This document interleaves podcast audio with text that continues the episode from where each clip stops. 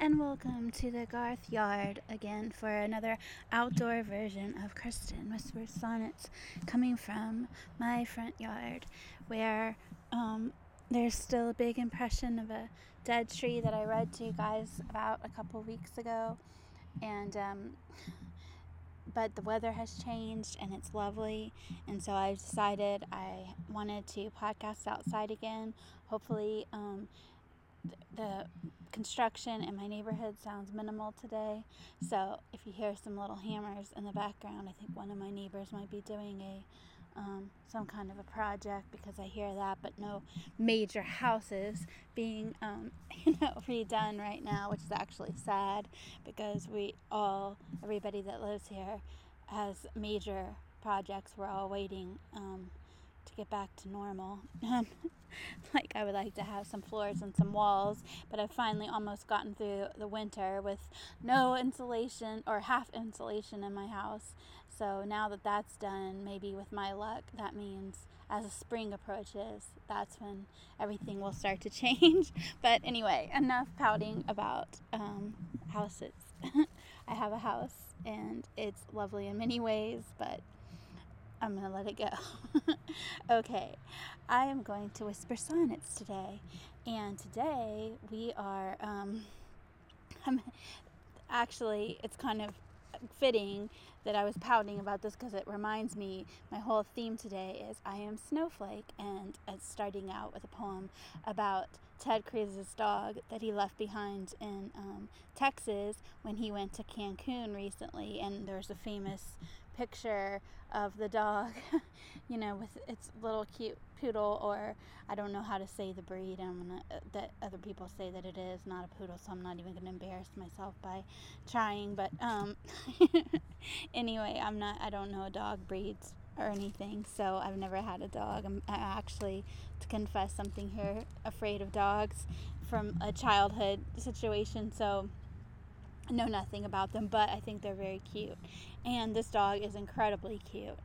And it was just such a um, emotional picture because, you know, this man who is a public servant in theory, you know, uh, you know, is back in his home state of Texas, which got hit so hard by this winter where everyone lost their power and people's pipes have frozen and, and they have no power, no heat, and floods in their houses. And when instead of you know being a public servant and staying where you are and helping people, he chose to go to Cancun.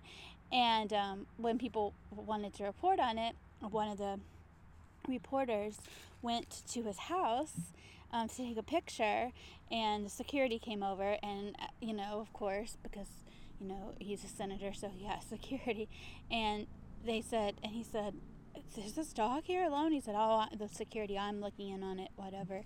But the dog's little nose was pressed to the glass, and it's such a cute dog, and you know it's freezing in that house, and it was just such a metaphor, you know, of the carelessness of Ted Cruz in particular, but also, you know, just other people. And I use this metaphor in this poem I'm going to read to you, kind of to talk about something personal, not really political, but more, um, you know, relationships that I have had where I have felt um, abandoned like that, or well, just read the poem. I keep going on and on talking. Let me just read the poem. But it is kind of disturbing to me that I used Ted Cruz as a metaphor for men who I have dealt with because just even thinking of being with Ted Cruz is um, quite disturbing. But anyway, I am Snowflake for Ted Cruz and his kind.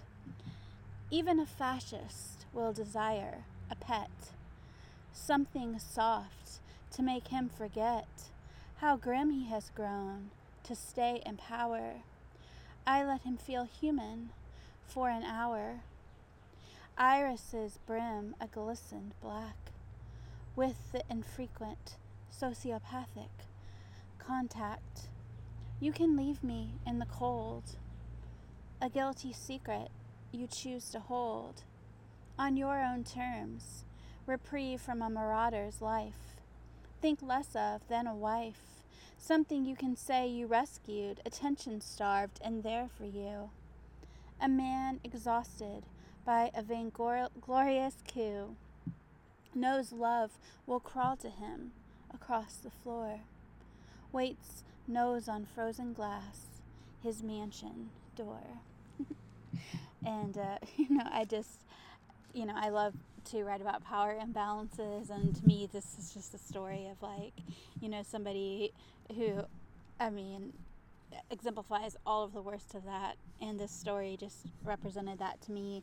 And i've i've been um, on the bad side of power imbalances a lot in my life. So it was just something that i related to you know um, somebody kind of stern and evil who wants something cute and lovable to make him feel you know beloved in his spare time for doing bad things I, I i've been there so, um, uh, anyway, I'm going to read the next poem um, that kind of goes, it's the next poem that I was going to read to you today is kind of an extension of this theme. You know, it's like, again, I guess really I am a snowflake. I mean, it's a metaphor, but I am truly like a person who I feel because of my um, past, it, you know, I wear that around on me like I'm, I'm an easy mark to some people. And like you know i feel like it's been so long and in some ways i'm very different from you know who i used to be. And you know when i would think that that would be more obvious but I still think you know particularly like when i put myself in social situations like going and having alcohol and going to bars things like that that i wear this um, not even a shame because I, you know, it's nothing that I did, but I wear my past. You know, the scars are visible the way that, like, and that's my metaphor in this was like light up stars in a bedroom on the ceiling that you don't see during the day, but in the night they shine through. And I, I feel like, you know, people take advantage of me at night, you know, when that neediness mm-hmm. shines through. Mm-hmm. And so, anyway, I'm going to read that poem to you now, or whisper it. Your guilt glows in bars like plastic, plastic ceiling stars. Lived through childhood without any physical scars, at least the kind sunshine outlines, but men all see them plain inside of any bar. Skin map of zinc sulfide black light stars when you sit near strangers in the dark, with the thin, marred arms of an easy mark, they see their way straight inside. Vulnerabilities you cannot hide behind your prim, pretty sundress. They know you honor all request. In parking lots, alleys, suburban woods, you speak fluently their faux incest a baby face, though they know you're no good. You pass for innocent on sunny streets, and they will punish you for this deceit. And that poem I wrote recently because I, I had this person in my mind who, you know, made me particularly feel this way when um, and I've written other poems about him actually. I wrote my um, there's a poem that I wrote that is one of my favorites. It's um, um, that was published in eight poems. It's called Again, and it's about me sitting on a um, kitchen counter in my um, in my house when I was a stripper, and this boy is smoking across the room and telling me again, again, again, and it's me pulling up my stockings. I had like thigh high stockings. I'm sitting on this counter and pulling them down and pulling them up and pulling them down, and he made me do this endlessly while he was, you know, touching and um, smoking alternately. but um, but it was most like untouchable, you know, where I just felt like this, you know, I'm coming this, like, even in my own house, I was stripping for a living and nobody could touch me, and then I felt untouchable in my own house. And this was a person who I had dated before. I had, when I was younger, before I stripped, I had dated. And um, when I was, a, I was a high school teacher, and he was treated me incredibly different at that time, even though my neighbor just walked by. So, no, I'm fine.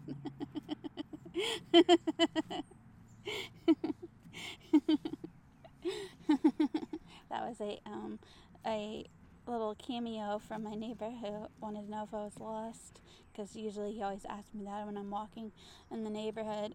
It's just this little routine, he says, but today I'm sitting in the yard recording, so I'm not lost. But anyway, who knows what he thinks that I'm doing?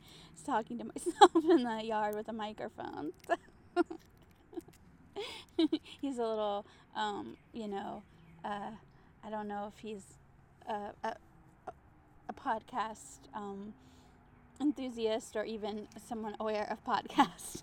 so I have no idea what. Anyway, uh, now I've completely lost my train of thought. Um, so that was kind of embarrassing too because I was telling embarrassing. No, actually, I was at the non-embarrassing part. That's right. I so he met me. This um, man met me when I was a teacher, and you know I had very. I was very young too. I mean, I was in my early 20s and he was we were about the same age and he we both A thing about both of us was that we kind of is he was actually his nickname when we were you know back in the age was Mr. Baby because like I dated a guy named Mr. Baby but um but he was a um, he had a band and he was really um you know uh like very popular where we're from and it was a um you know band that was you know kind of you know the dangerous kind of boy, you know, but like he had this very innocent face, and he was um, just like me, and it was kind of something I like. It was kind of like kismet, you know, when we were together because we both looked like children in a way, but we both had this other kind of darker side to us. And so in a way I felt I felt like, oh, maybe this is a person who understands me because like people judge me by this face that I have nothing, I can't control. And yet, also, people judge me from a past that I can't control. But it does give me a little bit of darkness, even if I didn't choose that darkness. You know, I, I, uh, I should say, like, um, it gives me a knowledge, you know, that I didn't choose to have, but you still have it. And, and I think, you know, I don't know his history and I don't know where, you know, his, you know, little bit of darkness came from.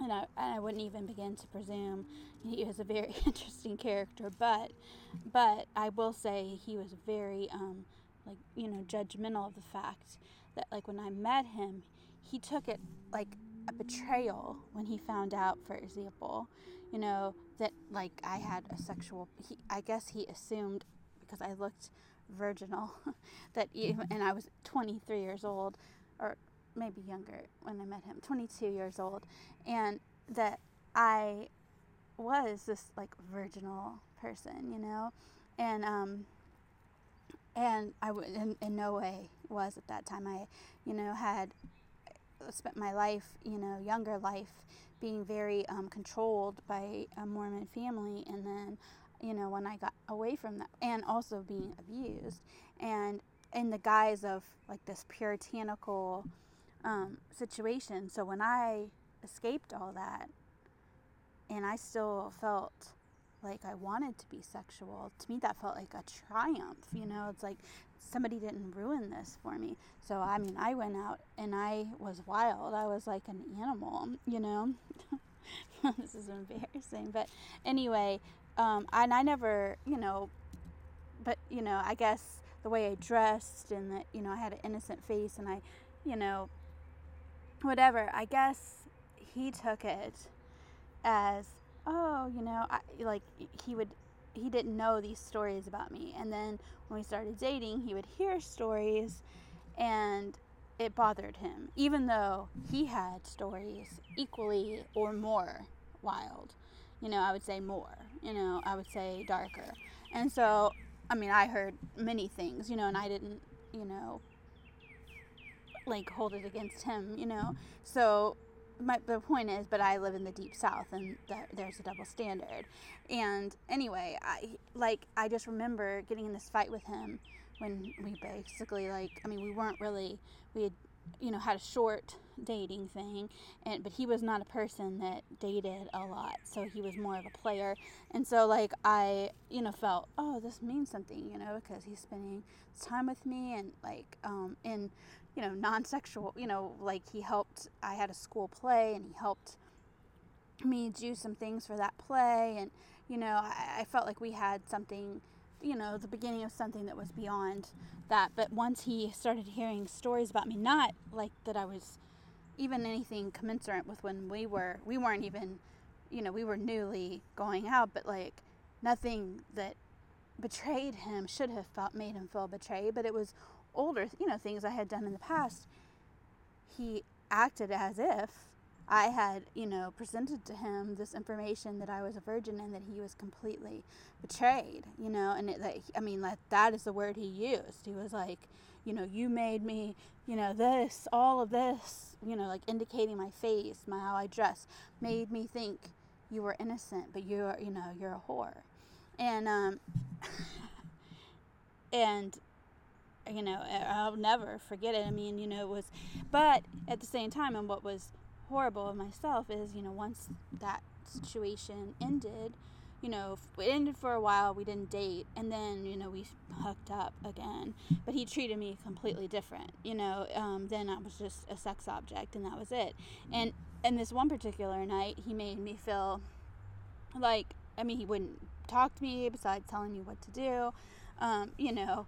It, like he wouldn't even touch me that night. He was just, you know, and that um, always, you know, I just felt so betrayed by my, myself by this person, but also, you know, and that I betrayed myself be with somebody like this because I knew, you know, I, I allowed this to keep happening.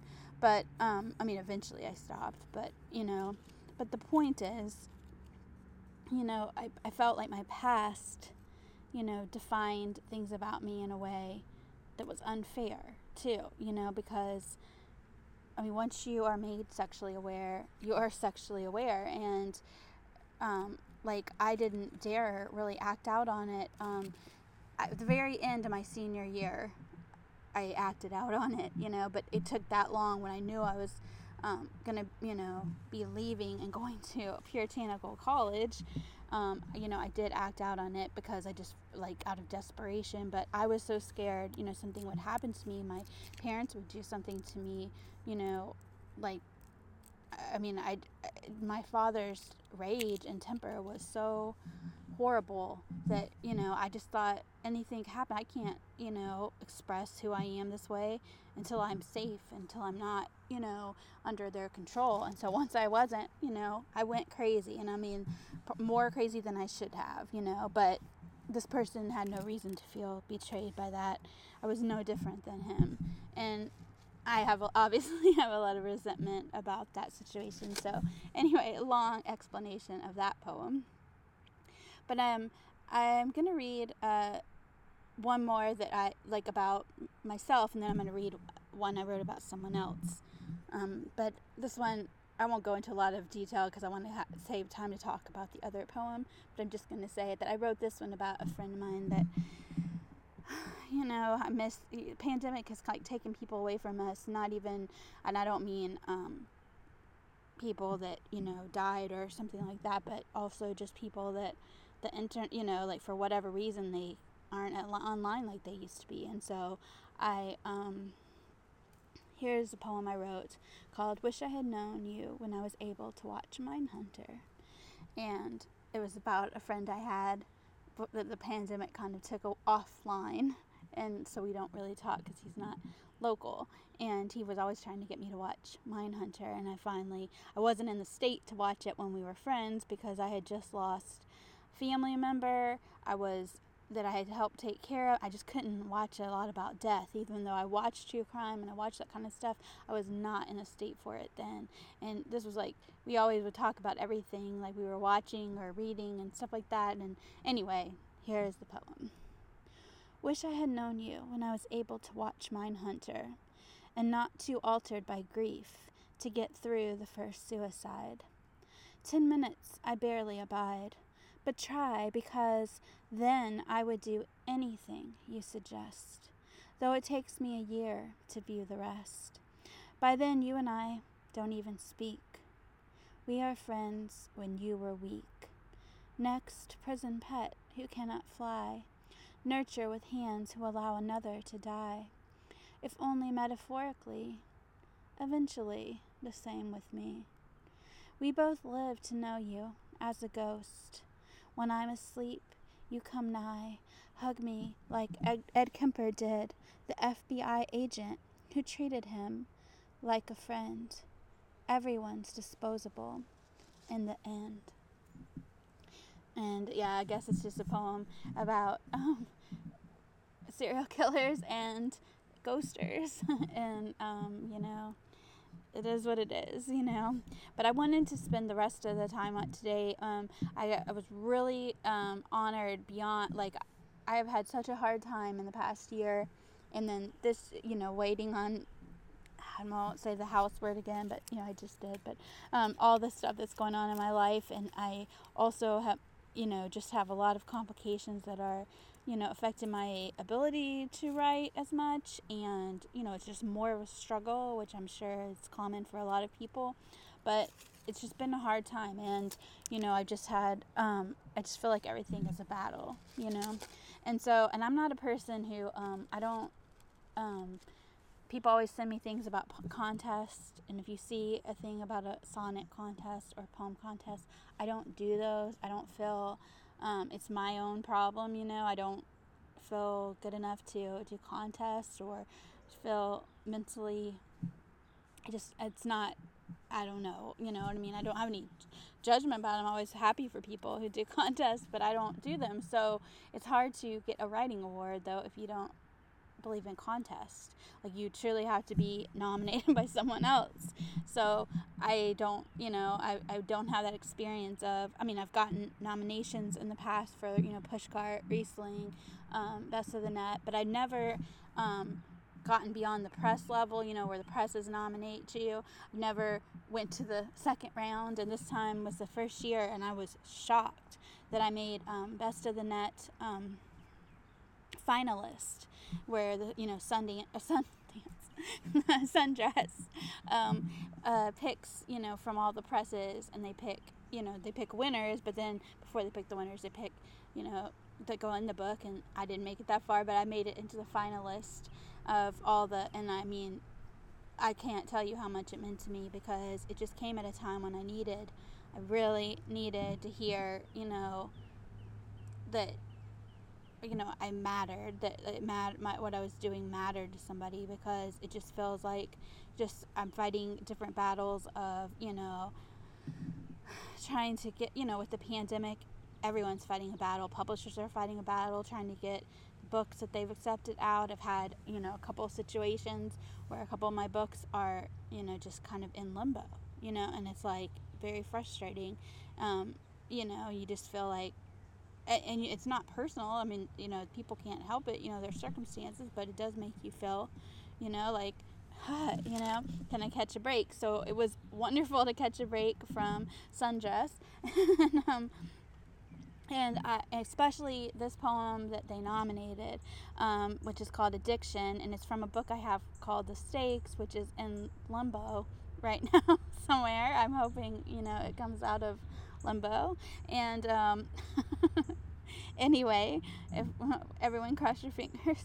But um, it's uh, the book is about um, many things. It's about my own fear, my own situation because, like, I um, have a lot of issues about fire because I grew up in a house in addition to being abused by with a firefighter who was like very um, and it kind of his um, uh, way he would um, talk about fire was like grossly um, detailed and like not age appropriate. You know, it was almost I would say abusive in itself. You know, and the details I would know very young about you know fires and everything. And like you know, we weren't allowed to have candles, like you know stuff like that. I mean anything because so scared of fire. Plus there were I just felt um, at times I was made to feel like fire, you know, I just conflated it with my abuse for different reasons of being threatened, things like that. So, um, I have a lot of feelings about fire. And then I read the story of Jessica Chambers, who was a girl in Mississippi who was burned alive, and they never haven't caught her killer to this day. They have, you know, had hearings and stuff about, you know, suspects and everything. But, um, you know, a lot of details came out about her life. She had a very hard life. You know, she was only um, 19 when she was burned alive, and she had had a bit, you know, she's a drug dealer. She was living in, in poverty, you know, and she was doing what she could to survive, you know, and it wasn't a pretty picture. And um, so, for a lot of reasons, I think, you know, she got maligned a lot in the press, you know, um, though, you know, it, anyway. And so I, I wrote a lot, several poems about her because reading her story brought back a lot of things to me. But this is a story about addiction because I related. She was also a addicted person, and that's why she sold drugs. Because you know, if you're poor and you're addicted to drugs, I mean, you, to get access to them, what are you going to do? So, um, and not saying that that is correct behavior, but saying also as I was a person who was addicted to drugs at the time, and when I um, I know it, and also addicted to men, and so I know what these two things feel like. And so, anyway, I'm going to read Addiction. And thank you again, Sundress. Addiction for Je- Jessica Chambers. Forsake repercussions, unawake, baked, pajama pants, relapse naps, means undiscussed Sunday visits to your big brother's grave, where you're, months later, laid, though still just a teenager danger addicted, meth crack weed. Dominant boys enjoy what wet need rides them, reclined, passenger seat. Death threats with hammers for your drug dealing greed. Placebo Lortabs purchased at Fred's, pharmacy OTC to sell. Day you die, you have sex for Taco Bell. It said, snide, side eyed emojied by bloggers who may never be this destitute demeaned, to sell a starving skeleton, 19. And also, I have to thank um, Taco Bell Quarterly because that's who published this poem originally. And um, when I sent it to them, they were like, "Are you sure you want to publish it here?" Because you know, at that time, like you know, they were new. I was in their second epi- second um, uh, issue, and they were like, you know, um, I mean, not to say that we don't publish, you know, high art, but we also do publish, you know, kind of low art too. And like, you know, you might be, you know, whatever, but they treated this with such care. I mean, they were concerned for it and because they believed in it and they treated it with such care and beauty and had me write like an artistic statement and everything about the book, which is going to be it's the beginning of the manuscript of the book now, so it really helped me to um, define what what this story was about for me and how I got into these stories. Um, uh, you know, about women in fire and history and my own history. So, um, it, I was just so thrilled, you know, to um, that both of us, Taco Bell Quarterly and I, both had like a return on our, you know, investment in literature, you know, and got recognized, and also that Jessica Chambers' story, I mean, it, you know, keeps getting recognized because, you know, she really I, I feel for her so much. I mean, uh, you know, for every person out there, like for anything that I have suffered, people have died, you know, women have died because of abuse, and I'm humbled by that all the time. I had a neighbor when I, um, in my last neighborhood I lived in, I had to move out of, who was a child, um, Darika, who um, died of her child abuse, and I knew her, and I didn't know, I knew she was a victim of poverty, but I did not know she was, you know, being abused, and I, for the rest of my life, I'll regret, you know, that I didn't pick up on that and you know act do something report it you know because she never is going to have the opportunity like i did to you know sit around in her yard as an adult and process these things and get and try you know and move on and, and create beautiful things. Her story ends there and that's there's no more worse tragedy than that you know So, anyway, I'm going to go now on that bleak note. But thank you guys for all being a part of my story as it continues. And now that it's getting loud here with cars, by the there's, I live close to a bridge, and I hear a lot of traffic. So I hope you're hearing me. But thank you for listening to Kristin Whisper Sonnets, and I will be back next week. Who knows what sonnets I'll be reading about, but it will be um, whispered, and it will be um, I hope, entertaining. Thank you. Bye bye.